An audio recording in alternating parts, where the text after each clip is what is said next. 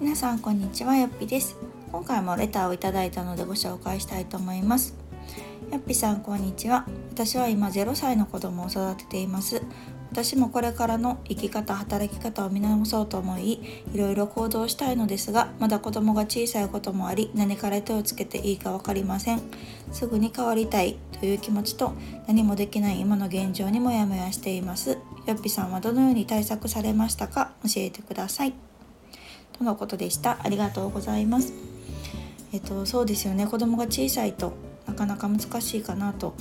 思います。自分一人ではないのでね。のでそうですね私の場合お話しするとうん私はあのー、今を変えたいという気持ちはあったんですけどやっぱりそれがすぐには無理なのであの環境的にね無理なので私のおすすめはだね、目標を長期スパンで立てるっていうのは結構おすすめです。うん、であのどうしても目標ってねあの短期で立てがちなんですけど私はいつも長めに取るんですね。それもちょっとこうゆとりという意味もあるんですけど無理してねパッてなかなか今を変えるのって難しかったりするから長い目で見て考えてました。で、えーと、私の場合は26で子供が生まれてで267はすごいもう子育てはいみたいな。子育て大好きみたいな感じであの一本でやってたんですけど、まあ、次第に子供が1歳過ぎたぐらいからなんかおやおやと今後の私どうなるんやって思い始め27が一番モヤモヤ期でしたね。うん、子供が1歳ぐらいになってどうしようかなこれからっていう時が一番もやってました。で今後の生き方変えよう働き方変えようって思ったのが28です。で私はその時に立てた目標っていうのがとねゆとりのあるあの生き生きとした30代を送るぞっていう目標を立てたんですね。のでそれまでの猶予として私は2年取りました結構長めじゃないですか？2年ってででも30でも、まあ、自分自身も30だし子供が3歳とか4歳とかなのでなんかそこぐらいまでにいろいろと準備をしようと思いましたね。でこうこう生きたいって思える30代を実現するために2年間でじゃあ何をしたらいいのかとかその準備期間っていう風に設けたので、なんかそういうのはおすすめかもしれないです。やっぱりこう今すぐ現実を変えるってなかなか難しいしなんか結果を急いでもあんまりうん難しくないですか？なんかすぐ今が変わるっていうことって私はねあのそんなスパッとあまりできるタイプじゃないので無理しちゃったりするからなんかこう緩く徐々に変化していけたらいいなみたいな感じでしたね。でまあまあどこをこう目標に置くかにもよるんですけどうん一つその30代っていうのが自分自身の区切りっていうのもあって、まあ、20代から30代になるという時だったので、まあ、まあ20代は前半はがっつり働いてきたし後半は子育てに結構専念したので30代はそこのバランスをうまくとってもっとこう自分を大事にしたりとか自分のこうなりたいっていうのを実現していけたらいいなっていう思いと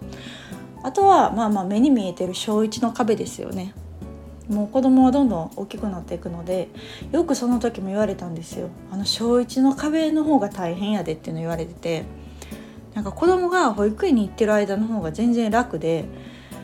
小学校に行くようになるとやっぱりこう早く帰ってくるとか学童のね待機児童問題があったりとかそういうのがあるからなんか小1の壁の方が働き方との両立がすごい大変になるよっていうのをめっちゃいろんな先輩ママから言われてたからなんかあじゃあ早めにこうそれを回避できるというか働き方ができたらいいなっていうのを思ってたので、まあ、なその小1っていう目で見るとその時はまだまだ45年猶予はあったんです。なので、まあ、それまでっていう意味も込めて私は30代っていう目標を立てました。のでうーん結構長めにどうでしょう？設定してみて長期スパンで考えると結構こう緩く今を変えれる気がします。で私がまあ変えたことっていうのがじゃあそのためにどうしたらいいのかっていうとやっぱり私は専業主婦だったら無理やなと思ったんですね。まあ、自分自身その時の心情がしんどいなって思ったのもあるしもしこのまま専業主婦を続けてたとして小1の壁どうやって乗り越えるんやろうと思ったらなんかこう当時はなんか子供が3歳までは家にいて幼稚園でっていうなんか固定観念だったんですけどじゃあ子供が幼稚園に行ったら私はどうするんやろうと思ったんですよ。なんかこう働き方をじゃあその幼稚園の間だけパート行くみたいな「えそんなパートある?」とか。あと2人目どうする？とか。1人目がね幼稚園に行ったら自然と2人目もなんとなく幼稚園にならない？だとしたら私はこの先何年専業主婦なの？とか考え始めたらえ小1の壁無理じゃない？と思って。小1の壁の時に私は働けてるのか？働き始めたとしてもその幼稚園じゃないわ小学校に対応できる働き方ができるのかとか考えると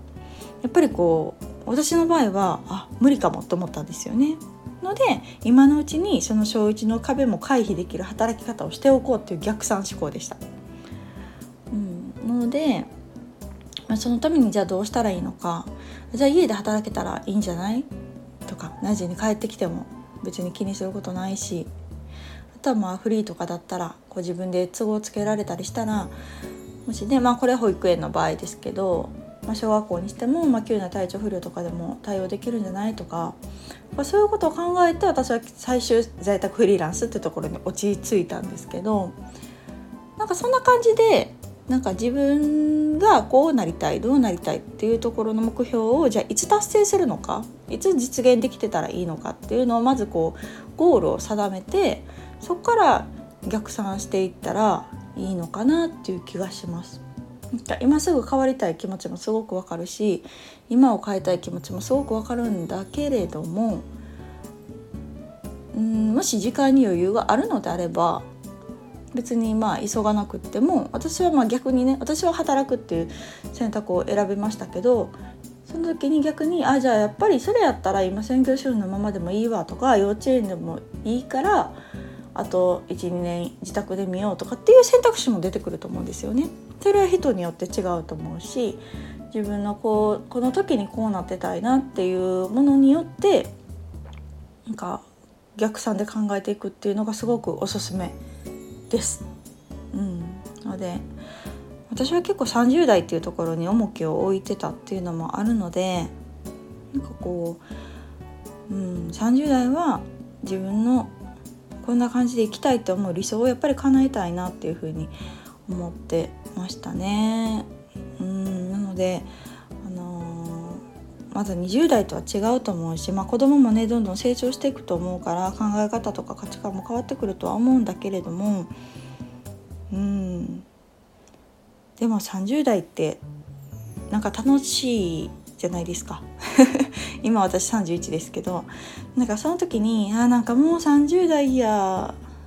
っていう30になりたくないなと思ったんですよね30代に。皆さん言いがちじゃないですか結構。こうもう昔に戻りたいわ学生時代に20代に戻りたいわとかもうなんか年取るのが嫌やわっていう大人になりたくないなって私は思ってるしあの年を取ることが楽しみな大人になっていきたいなと思うし自由度ももっともっと増やしていきたいなと思っているのでやっぱりそういう大人にその時出会えたのが大きかったかもしれないです。278とかでそういうこう楽しそうに生きる大人に出会えたことが結構こう自分の価値観を変えてくれた気がするので、うん、なんかそう言える年を取ること年を重ねることが